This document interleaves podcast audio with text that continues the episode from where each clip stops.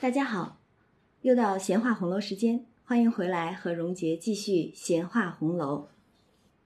那上一回我们讲了第二十二回的前半部分，听曲闻宝玉误禅机，实在是这个听了这个曲儿，反倒惹出来这么多无事忙的烦恼出来。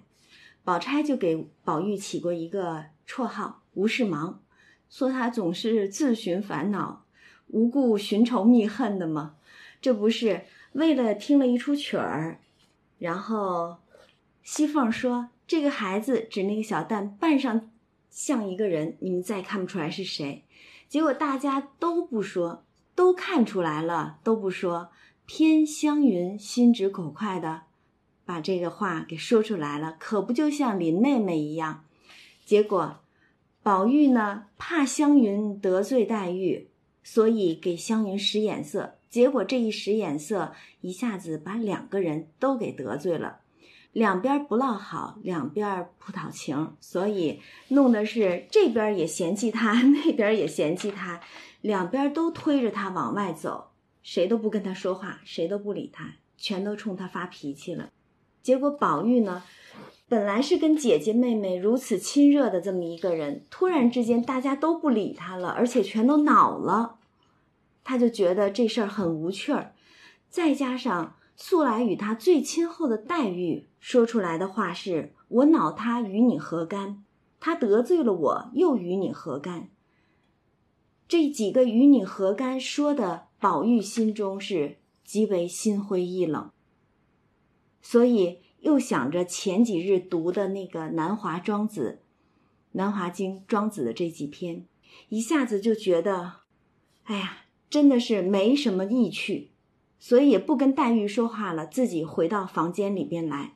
越是想着这一些，这个赤条条来去无牵挂。因为听戏文的时候，宝钗推荐给他一出戏文，是鲁智深醉闹五台山的这出戏，其中有一支寄生草的一首词，有一句话写的是“赤条条来去无牵挂”，可不就是让宝玉在这个两边湘云和黛玉都恼他的这种情况之下，自己碰了壁了。两处碰壁，而且是，呃，极为懊丧的这种情况之下，再想着听过的这个戏文“赤条条来去无牵挂”，可不就像黛玉说的“与你何干？这红尘俗世，这姐姐妹妹又与你何干呢？”所以自己大哭起来，翻身写了一个像佛教的那个偈子一样，写了一偈：“你正我正。”心正意正，事无不正，思可云正，无可云正，事立足境。这可真是有点要大彻大悟了，已经明白这个红尘俗世不过是这么一场空而已。挣来挣去又能挣得什么呢？只有当那个不需要验证的时候，才能挣得上乘吧。到了万境皆空、无证可言的时候，才是我真正安身立命的时候吧？你看是不是快要大彻大悟了？结果，咱们接着讲，黛玉因见宝玉果断而去，就知道宝玉心中是回思无趣儿、赌气去了，所以他自己心里边其实也是很懊丧、很懊恼的。有情人之间。经常会有这样的情况，说话的时候双方都是不防头，全都是有什么说什么，话赶话的就把一些听起来非常绝情的话，偏偏在两个有情人中间就说出来了。但是说过之后又是极为懊丧的，所以黛玉又极担心宝玉，看他这么果断的去了，他就借着一个茬来找袭人，实际上是想来看看宝玉到底如何。结果一看。宝玉已经上床睡去了，然后黛玉一听袭人跟她说宝玉已经睡了，就想回去。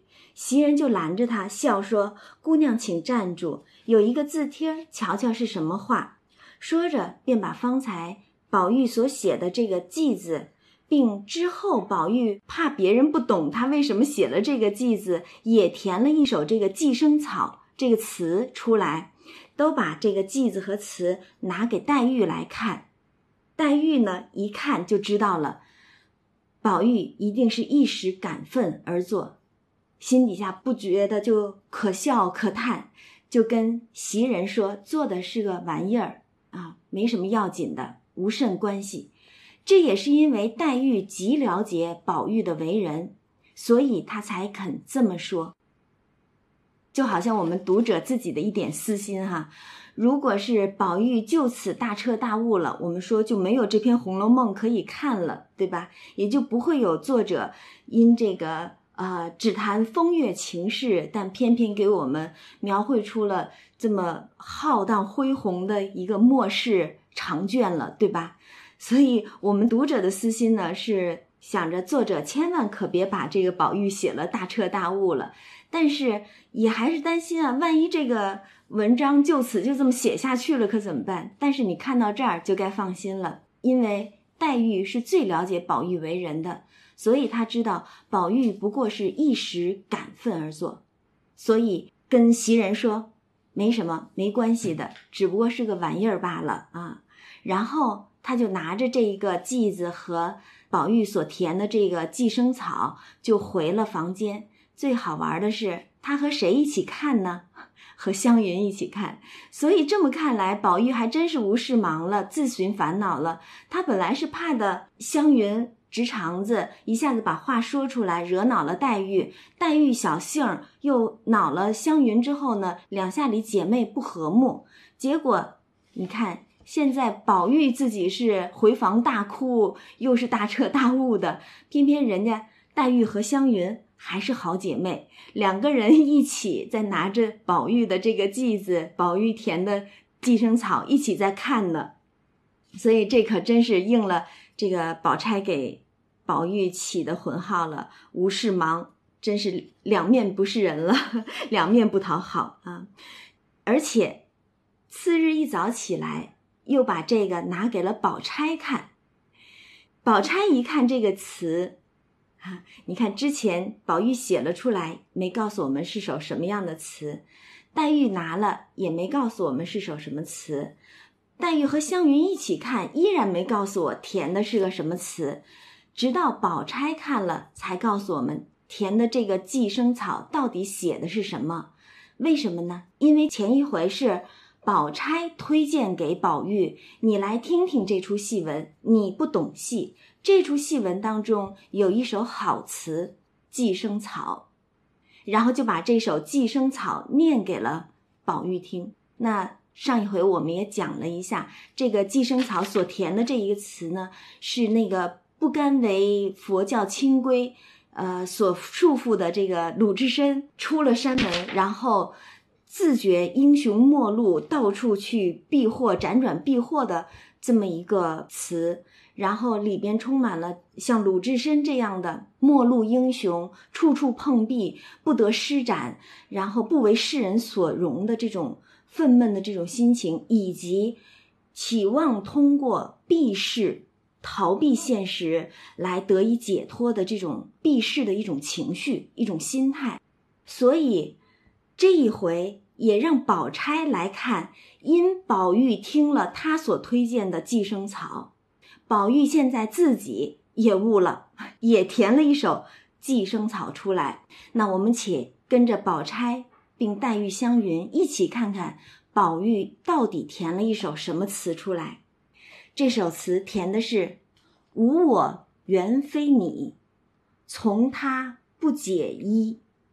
四行无碍凭来去，茫茫着甚悲愁喜。”纷纷说甚亲疏密，从前碌碌却因何？到如今回头试想，真无趣。什么意思呢？无我原非你，从他不解衣，就是说我和你原本是不分你我的，无分彼此的。那既然这样的话，我干脆就由着他不理解你罢了。就好像是说，我由着湘云不理解黛玉，认为黛玉是个呃惯使小性的人，惯这个辖制宝玉的人，我就由着她不理解你了。我干嘛还要去她面前，呃，去解释？也由着他不理解我罢了，干嘛还要跟他解释？我是为了你好，对吧？所以我们无分彼此，干什么还要做这种无谓的事情？我就由着他去罢了。嗯，四行无碍，凭来去。那我干脆就我行我素，肆意妄为的意思嘛。四行无碍，我行我素，凭我来去。为什么还因为你们的这些？担心你们之间的这种情分，担心你恼了他，他恼恼了你的，我就干脆凭着我自己，我行我素罢了。那这样人生茫茫，茫茫着甚悲愁喜？人生茫茫的，我又干什么悲叹这些欢喜哀愁的事儿？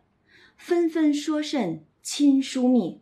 干什么又还和你去说这些亲不见疏，后不见先的这样的话？还记得之前？宝玉和黛玉因着湘云来了之后，宝玉是从宝钗那儿来，然后两个人说着说着，一点小事儿又恼了，恼了之后，宝玉就跟黛玉说了一个连我都懂亲不见疏后不见先的道理，你远比他亲，远比他先，对吧？就是跟黛玉在这儿解说这个亲疏的这种关系，是为了安黛玉的心。到这儿呢，他又觉得。那既然都与我不相干，我干嘛还纷纷去说亲疏这样的这种关系去替你解说呢？那这么看来，从前碌碌却因何？我之前忙忙碌碌的，只是体贴姐妹，忙着为别人去操心。我这忙忙叨叨的，真是无事忙了，又为着什么呢？到如今回头试想，真无趣。现在。我两面碰壁之后，回头想一想，觉得我的所作所为真的是多此一举，太没趣儿了。这个人生 真没意思了。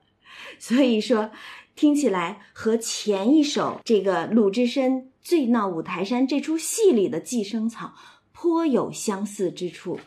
其实这也难怪，一个是不为佛门清规所束缚的鲁智深。一个是重情不重理，不为这种封建宗法礼教所束缚的宝玉，所以他们两个人必然是在红尘俗世当中处处碰壁的。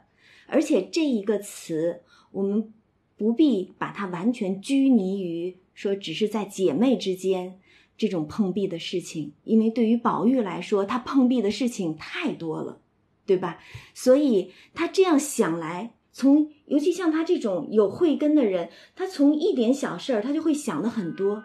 他从一件人际关系这种亲疏关系上，他就可能会想到我所作所为一生的所作所为，所有的事情，现在想来，竟然全都是无事忙，全都是自寻烦恼。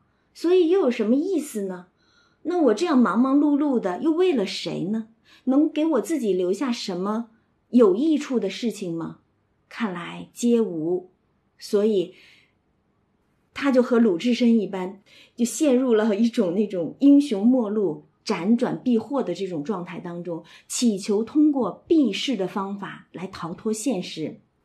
既然现实令我如此的懊丧，令我如此的感到大无意趣，那我不如就离了他。所以就说。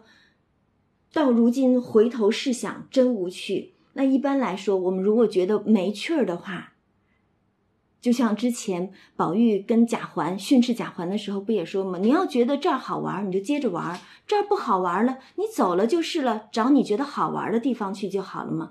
那所以，如果是像宝玉这样有慧根的人，他如果觉得这个红尘俗世是没趣儿的，那可真是大彻大悟了，对吧？当然了，咱们悄悄说一句，还不到时候，还未到时机，还未到悬崖撒手的时候，所以大家不要担心，我们还有很多故事可以看啊。但是这一首词填出来，宝钗、黛玉、湘云姐妹三个一起一看，哎呀，宝钗再把那首偈子一读，就笑了，说：“这个人可是悟了。”都是我的不是，都是我昨日一首曲子惹出祸来了。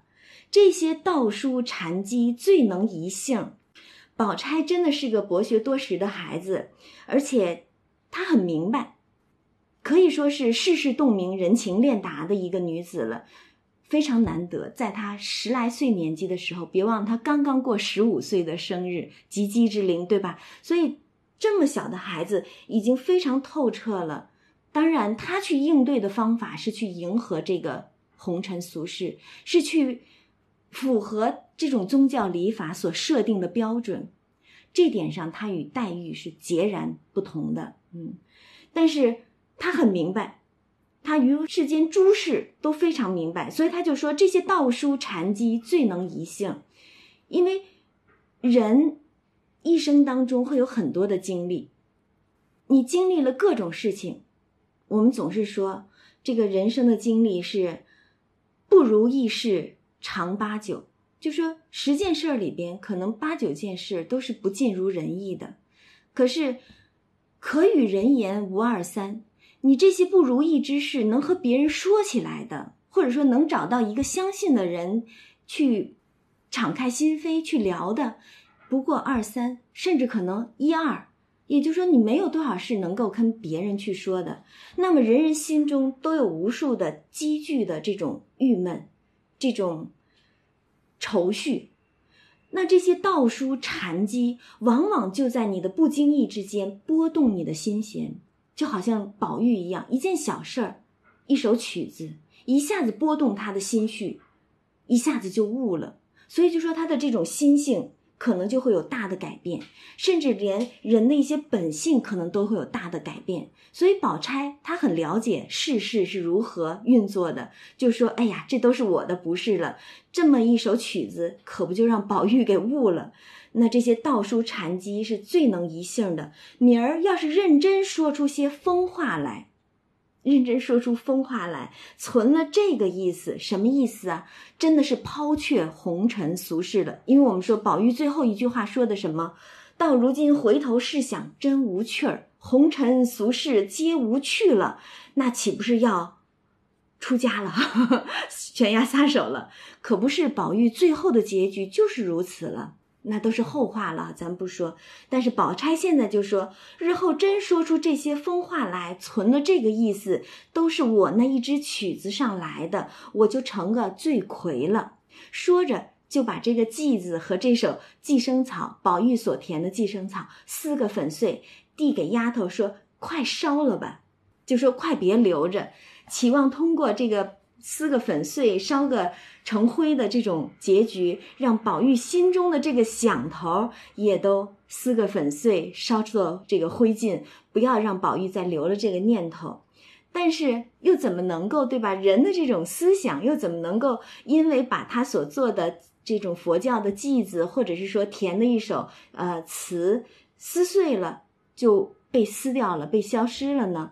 不可能的。所以这个怎么办呢？黛玉最聪明，黛玉就笑说：“不该撕，等我问他，你们跟我来，包管叫他收了这个痴心邪念。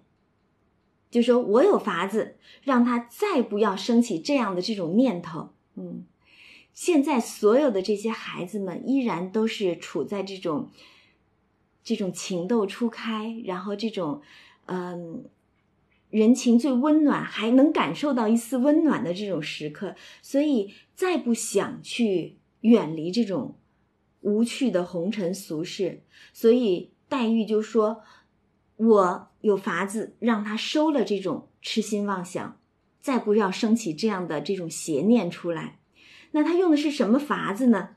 三个人一起往宝玉屋里来，一进门，黛玉就笑着问宝玉：“宝玉。”我问你，至贵者是宝，至坚者是玉。你有何贵？你有何坚？这实际上是在打机锋了，用的是宝玉的名字。至贵者，宝，什么是宝？宝贝吗？自然是很珍贵的喽。那至贵者是宝，宝玉，你有什么珍贵的地方？就说你这个人，你有什么珍贵的地方？至坚者是玉。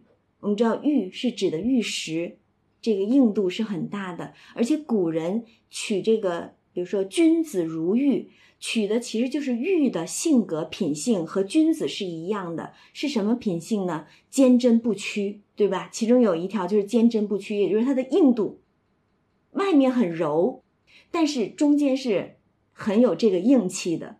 尽管可能是一些柔弱的书生，但是内心当中自有他的骨气在。以前我们也总说，就是这个人不可有傲气，但不可无傲骨。那么玉最能代表君子的这种品性，坚贞不屈。所以就是说至坚者是玉。那宝玉，你有何坚？你有什么像玉一样的品性吗？然后宝玉就一时竟不能答。当然就呆住、傻住了，因为宝玉这样的人肯定会反思：对呀，我名叫宝玉，那么我有什么珍贵之处吗？我有什么这种坚贞不屈的地方，像玉一样的品性吗？他自己反思，不过是一个贵族的富贵闲人公子哥，有什么宝，有什么玉呢？对吧？所以宝玉竟不能答。于是宝钗、黛玉、湘云三个人就是拍手笑道：“说。”这样愚钝还参禅呢？笑话宝玉，就你这样问你一个问题，就拿你的名字来问你，你都答不上来，你还参禅呢？因为禅是一个非常玄妙的东西，是要有慧根，是要有灵性的。但是偏巧黛玉其实是具慧根并灵性的，她本绛珠仙子嘛，所以她是有这慧根，有这个灵性的。一问就把宝玉就给问住了。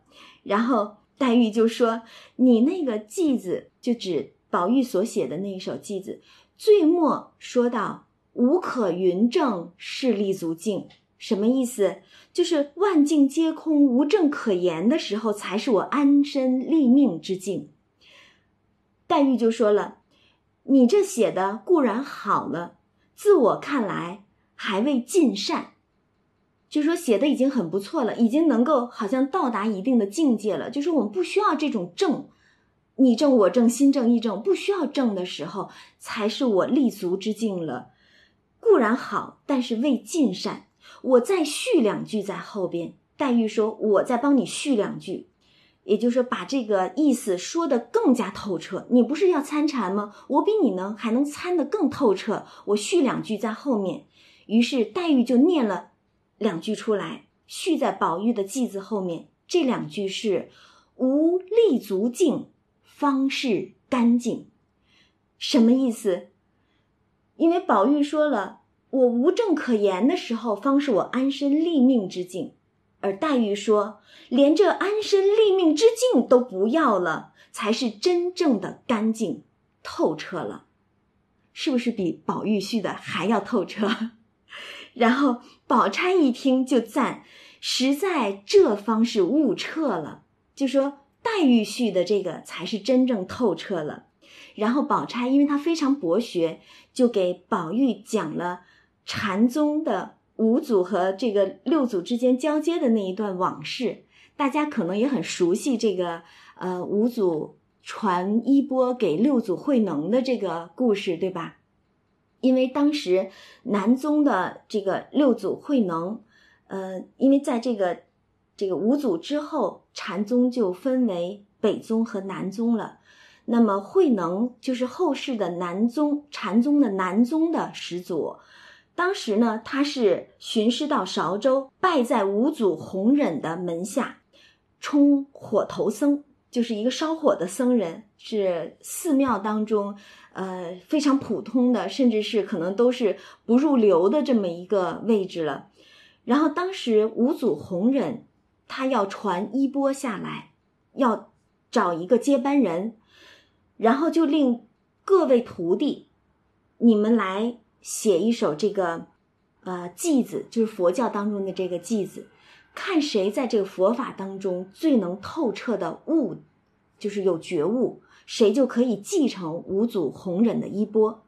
那这个时候上座神秀，这个神秀是弘忍的真正的登堂入室的弟子，所以说他是上座神秀。而神秀后来也就成了禅宗北宗的开山祖师了。嗯，神秀他就念了一个偈子，其实大家非常熟悉这个偈子：身是菩提树，心如明镜台，时时勤拂拭。莫使有尘埃，就是我的身，这个躯体仿如菩提树一般，我的这个心仿佛是一个明镜，那我时时的、时时刻刻的都是要勤打扫、勤擦拭，以使我的心境这个如明镜一般的心意不要被灰尘所沾染，不要被这种肮脏的事物所覆盖，不要被红尘俗世的这些俗念、尘俗的这种凡俗之念所覆盖。所以，我由于没有这样的这种能力，但是我努力的去做，我总是在打扫，以使我的明镜一般的这个心能够展示出来。这其实也是呃禅宗北宗的教导的一个精髓了。因为北宗整体的教导就是说，劝人们你能够住到一个幽静的地方，远离这种。使你受到打扰的地方，红尘俗世总是有很多的羁绊，有很多的这种困扰，很多的烦恼，所以他建议你住就住在远离烦恼之处、僻静之所，然后把你心中所有的这些妄念，用你的修行各种的方法，参禅、打坐、学习经书，用这样的方法，把你心意当中的种种的污染打扫干净。所以就说心如明镜台，时时勤拂拭。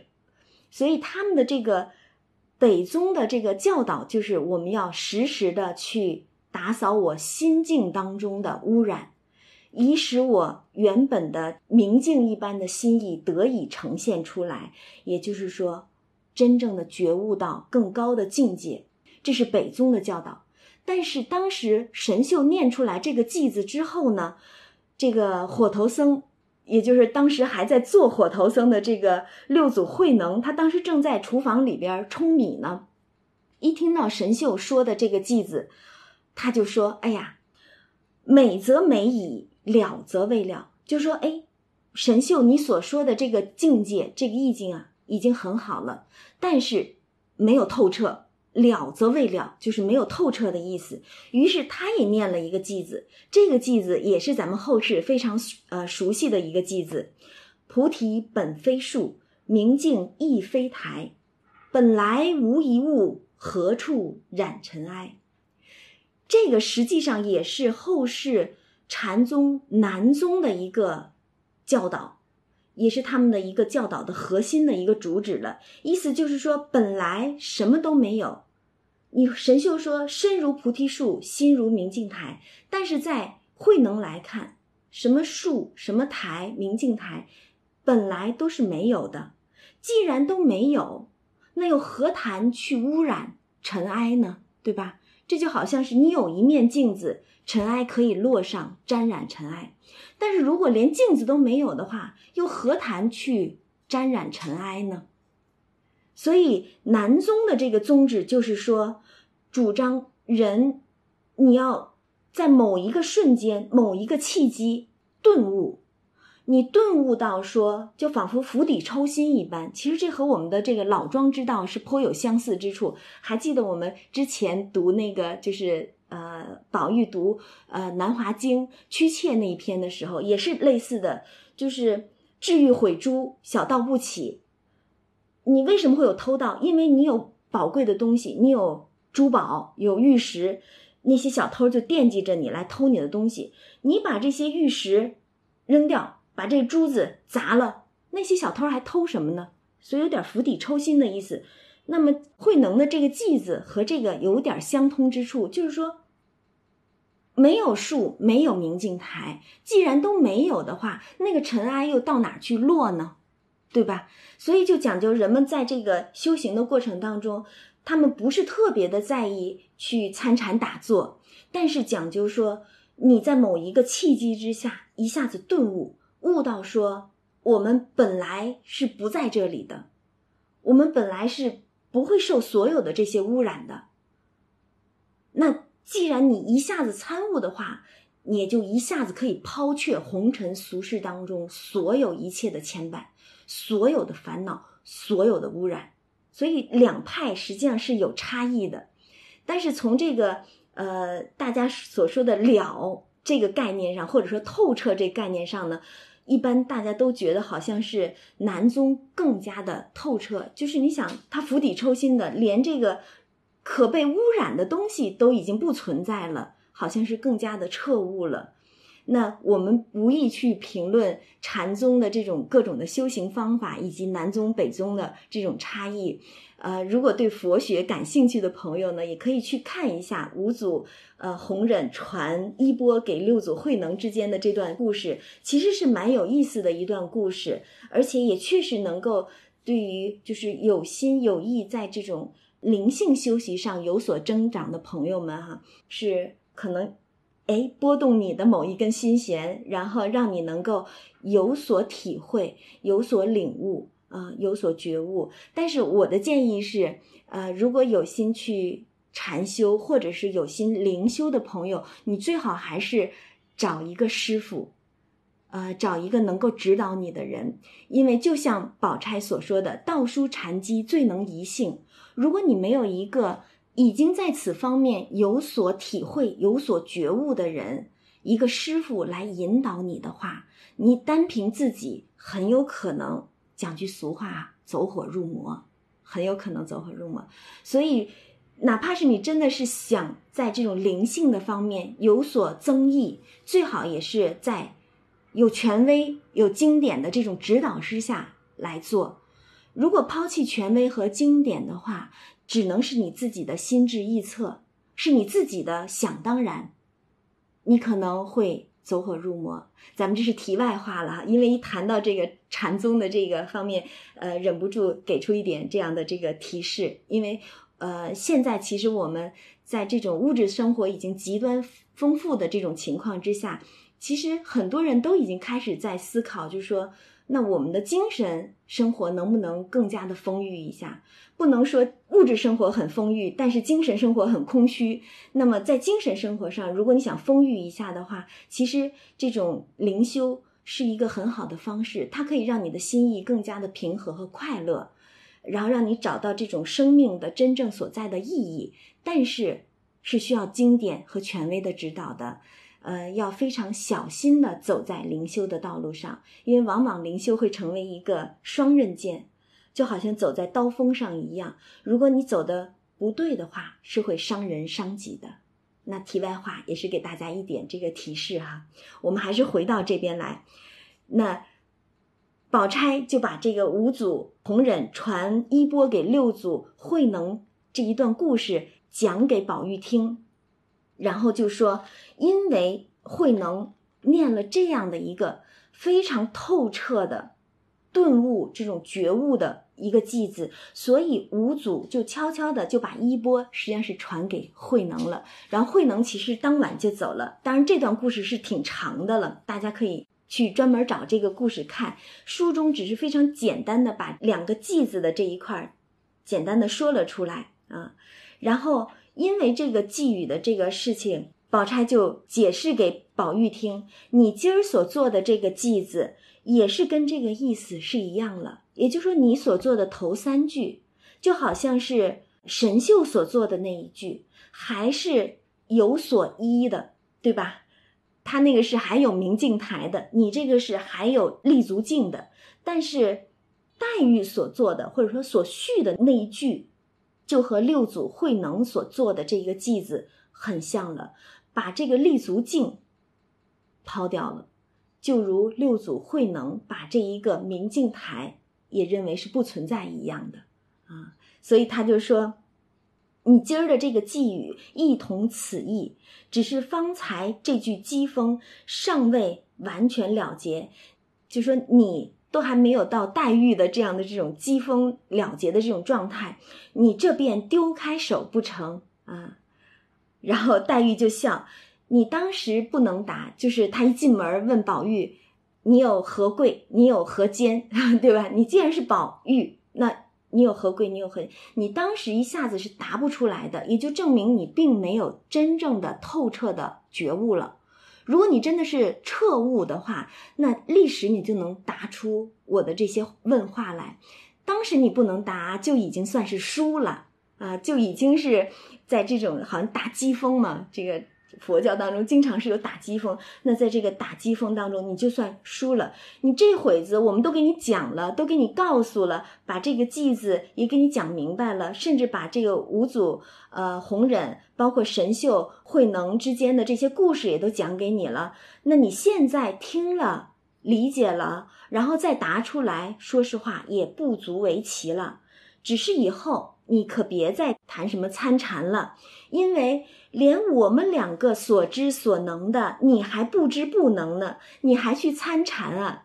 这实在是在笑话宝玉呢。我们两个，你看我续的偈子比你透彻，宝钗所知道的故事你也不知，那你连我们两个还比不上，你还参什么禅呢？宝玉呢，本来是填了一首这个《寄生草》，并写了那一首偈子之后，觉得自己是觉悟了，结果现在一看。不想被黛玉一问就不能回答，宝钗又比出这些语录，这些前人所做的这个记子来，可见自己真的是不如他们，而且素来也并没有见黛玉在参禅上有什么能耐的，也不见宝钗去谈什么参禅不参禅的这个事儿。可是现在大家都是偶然一提起罢了。他们两个平常没有显露出在这方面的才华，可是现在偏偏都比自己强，所以宝玉就想了：原来他们比我知觉的尚在先，也就是他们比我还要更先了解这个回头是想真无趣这样的这种境界。那他们都已经知道了的，尚未完全解悟，我如今又何必自寻苦恼呢？想完就笑了，说：“哎呀，谁又参禅？不过是一时的玩话罢了。”但是这里边其实宝玉啊，也真的是因为被黛玉和宝钗他们这么一问一解，有点哦愣住了。他实在是没有想到，黛玉是因为本身就是有这种灵性慧根的，所以她是世外仙姝，灵心慧性的，她的这种透彻。不是学习能够学得来的，那是他的这种这种世外仙书的这种本性所在，所以不是学习而得的。而宝钗呢，是他博学广智，他杂学旁收，所有的女孩子，甚至可能多少男子也皆不如宝钗，就是学识广博的。所以这两个人，黛玉和宝钗，在世人当中那都是顶尖人物了。那。用现在的话来说，就是那都是精彩绝艳的啊一哥一姐的那种的，就全都是精彩绝艳的人物。宝玉，你一下子又怎么能够说领会到他们的这种境界呢？所以，宝玉是被他们这么一问一说，哎呀，就觉得我连他们都不如，又何谈参禅呢？于是四个人把这个就。参禅这回事儿就丢过脑后，仍复如旧。你看，一下子刚才还闹的是不可开交呢，呃，这个也不理他，这个也那个也不理他，两个人皆不理。宝玉自己回去大哭一场，又参禅又悟道的结果，这么一解一说，四人仍复如旧，把这么一段小风波就又解的是干干净净，了的是一点渣子都没有了。但是。这些人生的体会，人生的这种经历，只要你经历过了，就必然会留下痕迹。这种痕迹不一定什么时候它就又会展示出来。那么在最后的时候，呃，书中就说宝玉是悬崖撒手嘛，实在也是因为前面所有的这些经历，所有的这些痕迹，让他最终体会到。这个世间所有的一切，也真不过就是红楼一梦罢了，那都是后话了哈。然后四个人正在这儿说着这些事儿，就有人来叫了，说：“娘娘，当然是元春了哈，差人送出灯谜儿来了。”哎，这是本回的后半截故事了，猜灯谜的故事。嗯，然后让大家都来猜，猜了之后呢，也让每个人都去也做一个灯谜。送到宫里去让娘娘猜，因为说了现在其实还在节下里头，这个节还没有过正月嘛，呃，正月二十一，那今天是二十二号啊，正月二十二，因为刚过了宝钗的生日，她是二十一的生日嘛，啊，然后娘娘传出灯谜来让大家猜，于是他们赶紧就到贾母老太太的上房来，一看果然有个小太监拿了一个四角平头的白纱灯，专为灯谜而制。你看古人啊，很有情趣的。现在的人其实真的虽说是物质生活极大丰富，但是在这个情趣方面啊，有的时候还真不如古人呢。你看他们做个灯谜，还得专门制一个白纱灯，然后在灯上写谜，然后让大家猜。这个上面有一个灯谜，大家乱猜，而且这个小太监还说：“众小姐猜着了，不要说出来，每人都暗暗的写在纸上，一齐封了进宫。”就说你们猜了，别说，别把那个谜底说出来，只写在纸上呢。等到宫里头，让娘娘自去验看。然后他们赶紧都上前一看，哦，是个七言绝，并没有什么新奇的，但是娘娘所做呀，所以口中少不得称赞。不过我想着，这个称赞估计也就是宝钗他们称赞罢了，像黛玉，顶多就是什么话都不说啊，猜了就得了啊。然后只是说，哎呀，好难猜呀！故意的去琢磨，哎，真难猜，怎么猜不着啊？其实都是一见就猜着了的。然后他们都把这谜底暗暗写了，然后自己也做了一个谜，写出来交给太监，都送回宫里边去了啊。然后等太监去了，晚上又传出来娘娘的谕旨，说娘娘所制。俱已猜着，就是娘娘制的那个谜，你们大家都猜着了，除了哎，有人没猜着，谁呢？二小姐和三爷。二小姐是迎春，三爷是贾环。呃，因为我们说了迎春呢，她其实是呃叫二木头嘛，婚号就是有点嗯木木的，与世无争的。呃，老好人一个的这种性情，而在这种才思啊什么上面，其实也比众姐妹是稍差一些的。她只是老老实实的一个人，嗯，甚至有点木讷的，要不怎么叫二木头呢？对吧？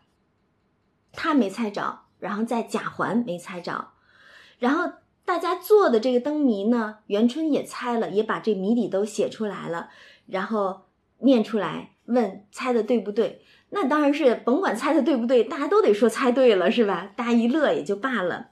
结果太监们呢就把这个赏出来的，因为大家猜娘娘所做的灯谜猜着了，自然有赏；猜不着的，也就迎春和贾环两个人是没得着赏。其实那个赏也是非常小的赏。这你想猜个灯谜儿，又不是什么正经的这个大赏赐哈。赏的是什么呢？不过是一个公制的诗筒和一个一柄茶筅，呃，诗筒其实现在根本都用不到了，就拿竹子做的很小巧的，可以把纸张卷起来的，塞进去的一个小竹筒。但是那小竹筒做的很精致，你可以挂在腰上别着的那么一个，因为古人在腰上经常什么扇套啊、香囊啊、呃这个玉佩呀，对吧？挂很多的装饰，诗筒。也是一个小装饰，茶筅呢，喝茶的时候洗茶杯的一个小竹刷子，有点像咱们现在的那种小锅刷似的，但是是人家洗茶杯的啊，小竹刷子，所以都是很精细、很小巧的小玩意儿罢了。但是因为迎春和贾环没猜着，他们俩没有，迎春就一笑就罢了，因为她心很宽的，所以一笑也就罢了。但是贾环心里头就又不自在。他总是不自在，因为他很嫉妒宝玉得大家的宠爱，所以但凡一点小事上都想着跟大家去攀比，就总觉得会不会因为我这个庶出的，你们都瞧不起我呀？所以哪怕这点小事儿，你看迎春就觉得无所谓，一笑而过，他就又记在心上，大不自在啊！而且小太监还说了，你们写的诗，写的这个灯谜，娘娘都猜了。刚才不是大家都说。呃，猜着了，猜对了，哎，甭管猜的对不对，娘娘猜了肯定都对。但是就贾环写的这一个，娘娘说了不通，所以娘娘竟是根本没有猜，只是拿回来问，让问三爷到底是制的是个什么谜。所以这个娘娘其实也是挺有意思了。连猜都不猜了，懒带猜，你根本写的这个诗句都不通，然后就念出来给大家 说，看他到底写的是什么呢？一看，大哥有脚趾八个，二哥有脚趾两根，大哥只在床上坐，二哥爱在房上蹲。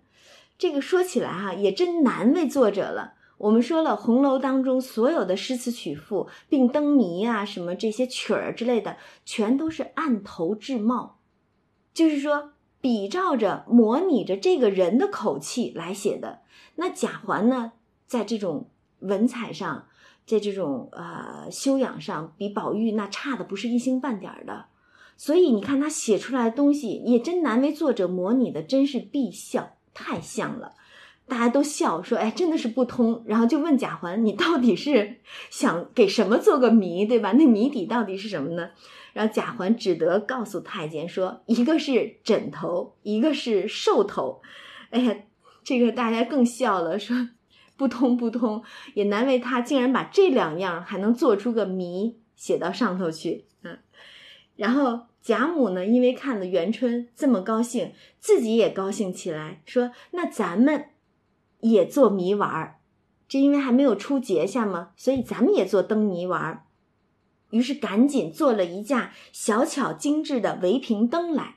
你看刚才娘娘元春制灯谜是做了一个四角平头的白纱灯，现在贾母呢也想跟大家制灯谜取乐，于是就命赶紧做出一架小巧精致的围屏灯。你看灯还是各色不一的灯。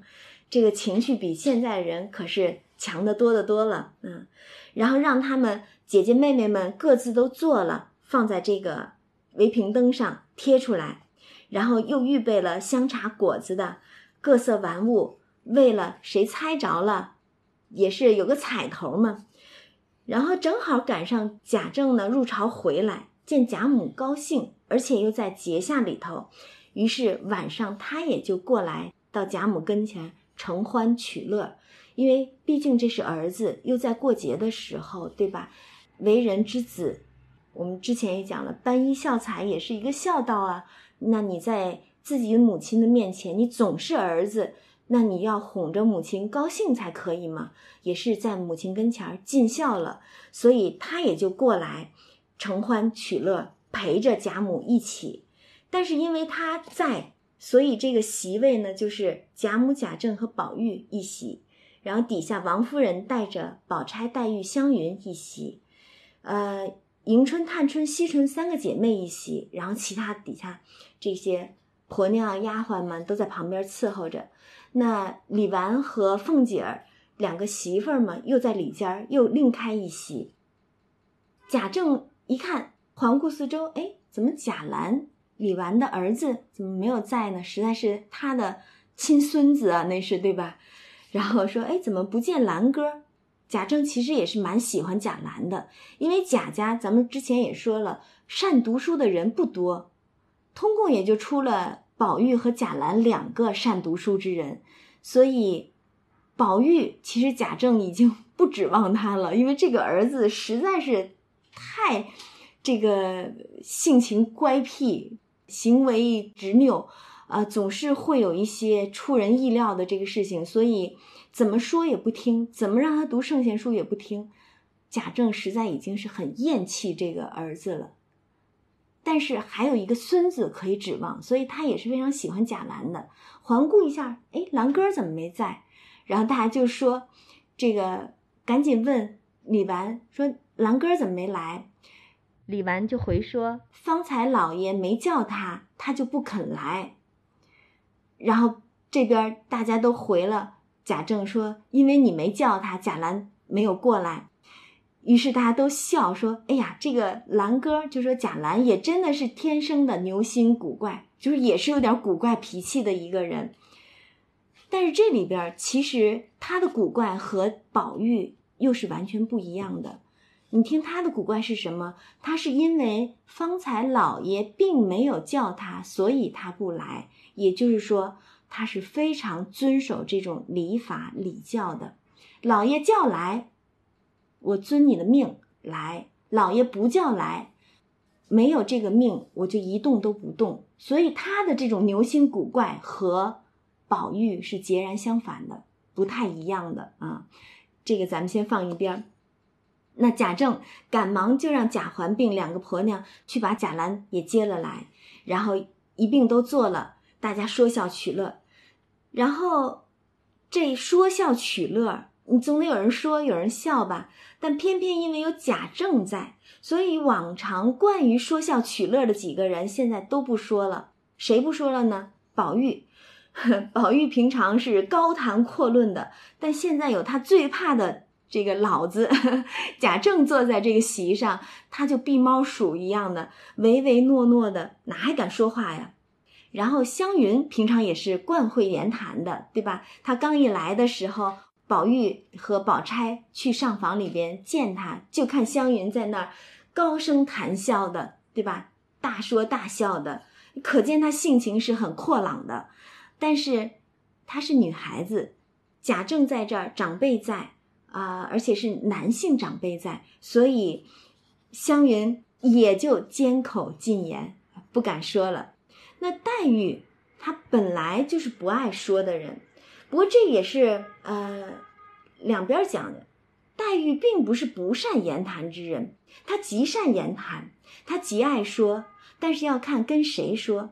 她只与宝玉说个没完，她只与宝玉吵来吵去。对吧？两个人一聚到一块儿，不是冤家不聚头的，总是吵来吵去的。他与宝玉总是有说不完的话，但是与其他人，他就是本性懒与人共了，就是本性不太爱理人的那样子，所以也就不说话。那宝钗素日就原不是妄言多话的人，此时更是坦然自若。你看，另外三个都是。可能会高谈阔论的，但是各有缘故不讲话。只有宝钗是平素都是不太妄言多话的，因为他太懂事儿了，太知道这个人情世故了，所以多一句不说，多一步不走的。那这个时候他更不说了，对吧？嗯，所以因为大家都不说话。整个席上虽说是家常取乐，反而拘束不乐了。贾母呢也是很了解这个缘故，就知道一定是贾政在席上的缘故，所以就赶紧酒过三巡，要撵了贾政，你赶紧歇着去吧，别在我们这儿了，不然的话，我们这些这个娘们儿啊、姊妹啊、兄弟啊，也都没法取乐了。你在这儿，我们没法乐。然后贾政只好陪笑说。哎呀，听了老太太在这儿大设春灯雅谜，我也备了彩礼酒席的，特来入会。那你怎么就疼孙子孙女儿，就不略赐儿子半点呢？不过这话说的也真让人觉得贾政其实也挺可怜的，也挺可怜。他平常就是一本正经的那个样子哈。总是要非常规范、非常遵守这种宗法礼教的，但是心中又何尝不是渴望这种天伦之乐呢？对吧？一定也是渴望，因为那是人之本性啊。但是因为这种宗法礼教的缘故，他竟不得去展露半点，也因为这样的宗法礼教的缘故，有他在，其他人竟然也不得展露出来。大家竟然都好像被束缚，真的好像是有根无形的绳子把他们都给捆住了一般。所以贾政这么一说出来的时候，竟是颇让人觉得贾政也是蛮可怜的，竟是令人有点心酸的这种感觉。他也是为人子啊，何尝不是想在老母面前承欢膝下、天伦之乐呢？对吧？但是。竟然说：“哎，你赶紧喝了酒就散了吧，也好让我们乐一乐。”竟是被排除在外一般，所以可见这种宗法礼教，它是把人们的这种情感完全扭曲的，完全扭曲的。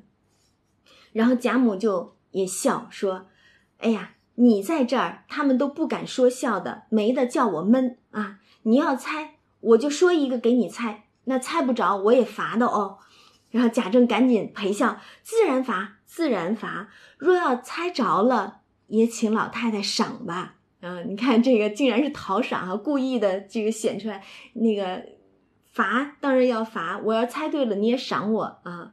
然后贾母说：“那当然。”于是就念了一个谜，只一句话：“猴子身轻占树梢”，打一个果品名，一种水果名字。其实这一个不难猜啊，但是贾政明明已经猜着了，可是还胡乱的猜别的，哄老太太开心嘛，对吧？故意猜一些别的，猜了。呃，这个错那个错，罚了好多东西，然后最后才猜着了，得了老太太的赏啊。那这一谜谜底是什么呢？猴子身轻占树梢，占是立的意思，梢是枝头，所以是荔枝。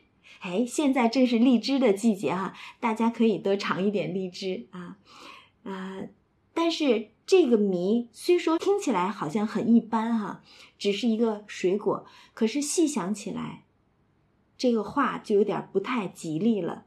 但是还没有太明显的这种不祥之兆。但是有什么不祥呢？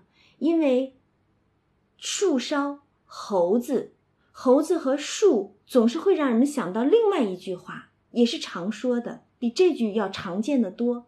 是什么？树倒猢狲散。对吧？所以这句话明面上看起来没有太多的好像不祥之意，但是从老太太的这个谜开始，就已经把一些不祥之意带了出来。因为猴子和树最常让人联想起来的就是树倒猢狲散，而荔枝谐音也有离枝的意思。老太太就是那个站在树梢的猴子，总有离开枝头的那一天。哎已经有不祥之意了，然后这边那贾政猜着了，于是也自己念了一个谜，让老太太猜，取乐嘛，自己也做了一个谜，让老太太猜。身字端方，体字坚硬，虽不能言，有言必应，打一用物。这个谜呢，其实谜面上看起来也颇似贾政的为人了，因为按照当时的这种宗教礼法，这种。世俗的这种礼教的标准来看的话，那贾政为人端方坚硬，对吧？说他是呃敦厚君子嘛，呃素喜读书的，所以他设了这么一个谜，其实也是蛮贴他的为人。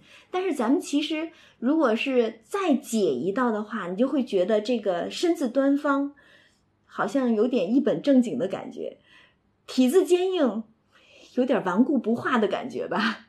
所以其实跟他的本性也是蛮贴合的，然后这个有言必应呢，其实言可以谐音谐到另外的一个研研磨的研上去，必可以谐到另外一个呃谐音笔，就是毛笔的这个笔字上面去。那贾政的这个谜底是什么呢？砚台啊。打一个用物嘛，所以实际上是砚台啊。然后他担心老太太猜不着，所以就悄悄的把这谜底告诉给宝玉。那宝玉当然知道什么意思，就赶紧又悄悄的就说给老太太听。老太太想，哦，果然啊，确实确实是砚台，是砚台啊。然后这里边其实有言必应呢，也有一点点这个，就是在这个批语当中，我们就看到。说贾政有言必应，是因为在书中有好几次他说的某些话，其实都应了后文当中的某些结果。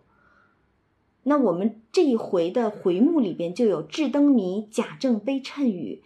那么这个谶语就是姐妹们并老太太，甚至贾政所做的这些谜，都后来是一语成谶了。那么贾政的这个谜里边有个有言必应，也就是说，一定是他说了什么话，在后来故事当中情节有所应验。但是这一回其实后边有很多文字是丢失了，我们就不知道贾政到底在回末说了什么。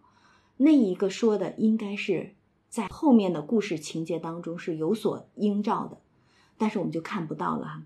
然后这是贾政出的谜。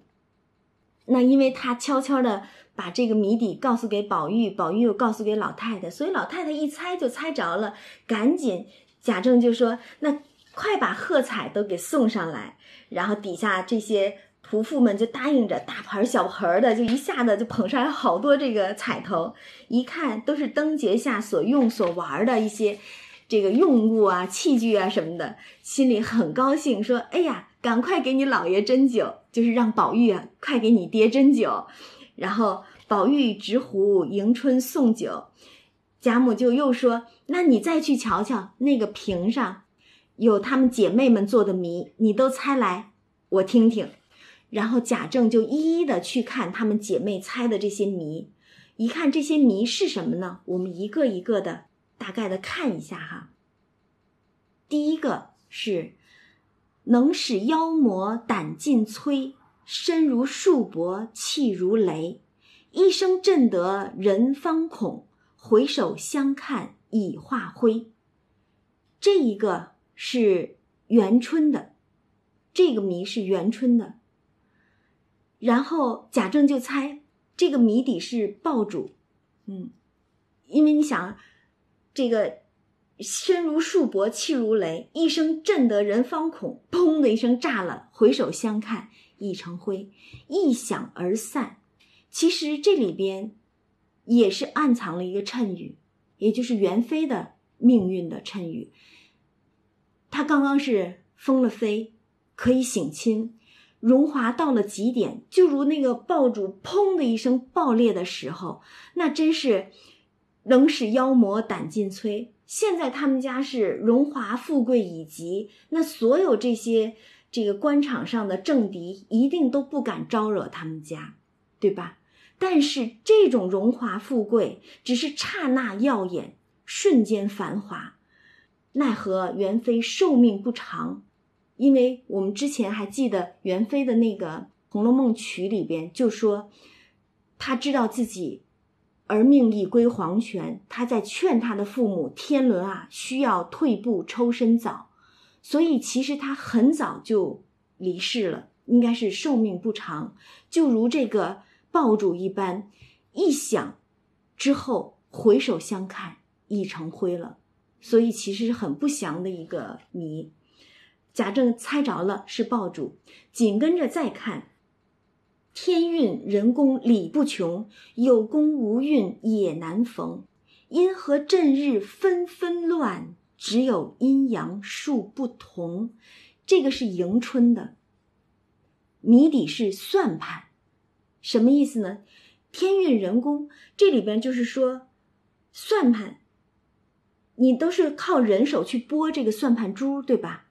但是哪个珠子和哪个珠子碰在一块儿，并不是由人手去拨动，而是看你去算，算了数得了多少，那两个珠子才能碰到一起。也就是说，你拨动珠子的时候，你不知道最终这个数算出来是多少，只有等到这个数算出来了，你才知道哪两个珠是挨在一起，哪两个珠是分开的，就仿佛人生之事一般，你所有的事儿都是人做的，但是。悲欢离合，最终的这种命运却并不是由人所安排的，人做事，天在安排。所以说天运人功理不穷，而且算盘珠阵日纷纷乱。迎春本是一个，我们说他二木头，是一个很木讷、很善良、很与世无争的一个人，但是偏偏遇人不淑。碰到了一个忘恩负义的一个中山狼，一年嫁过去，一年之后就命丧黄泉，不得其人啊！这可怜不得其人，所以说有功无运也难逢。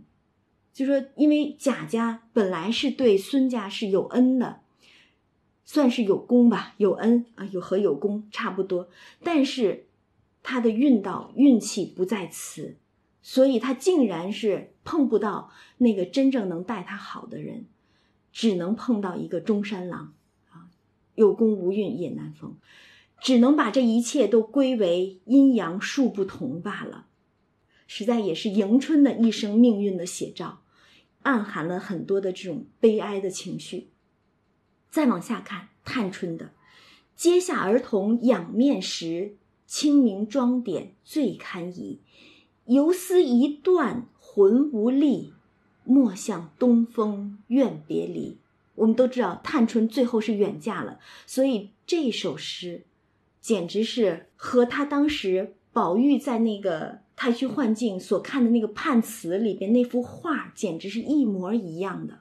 对吧？那幅画就是说，一个风筝底下有人在放，但是风筝飘远了，一根游丝，游丝一断魂无力，探春远嫁的一个衬语。嗯，然后贾政就猜，这可就一猜就猜着了，这是风筝。探春笑是。再往下看，惜春的前身色相总无成，不听灵歌听佛经，莫道此生沉黑海。性中自有大光明，贾政就猜这是佛前海灯啊。其实这也是惜春的命运了，因为我们知道惜春最后是出家为尼，青灯伴古佛，对吧？自衣乞食，非常悲惨的这种命运，并不是说像现在妙玉在栊翠庵，呃，这个依傍着。大家富贵人家锦衣玉食的带发修行不是这样的，他是青灯古佛恣衣乞食，是非常非常悲惨的命运。但是这一个诗呢，呃，有些本子里边其实是没有，也有些板子就说是这首诗有可能是后来才补进去的。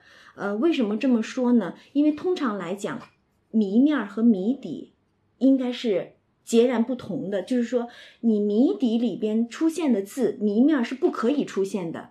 但是现在我们看“佛前海灯”，可是这一个诗里边，“前”前身色相，“前”字已经有了；不听灵歌，听佛经，“佛”也有了；莫道此生沉黑海，海也有了。而且性中自有大光明，光明和灯是一个意思，所以可以说。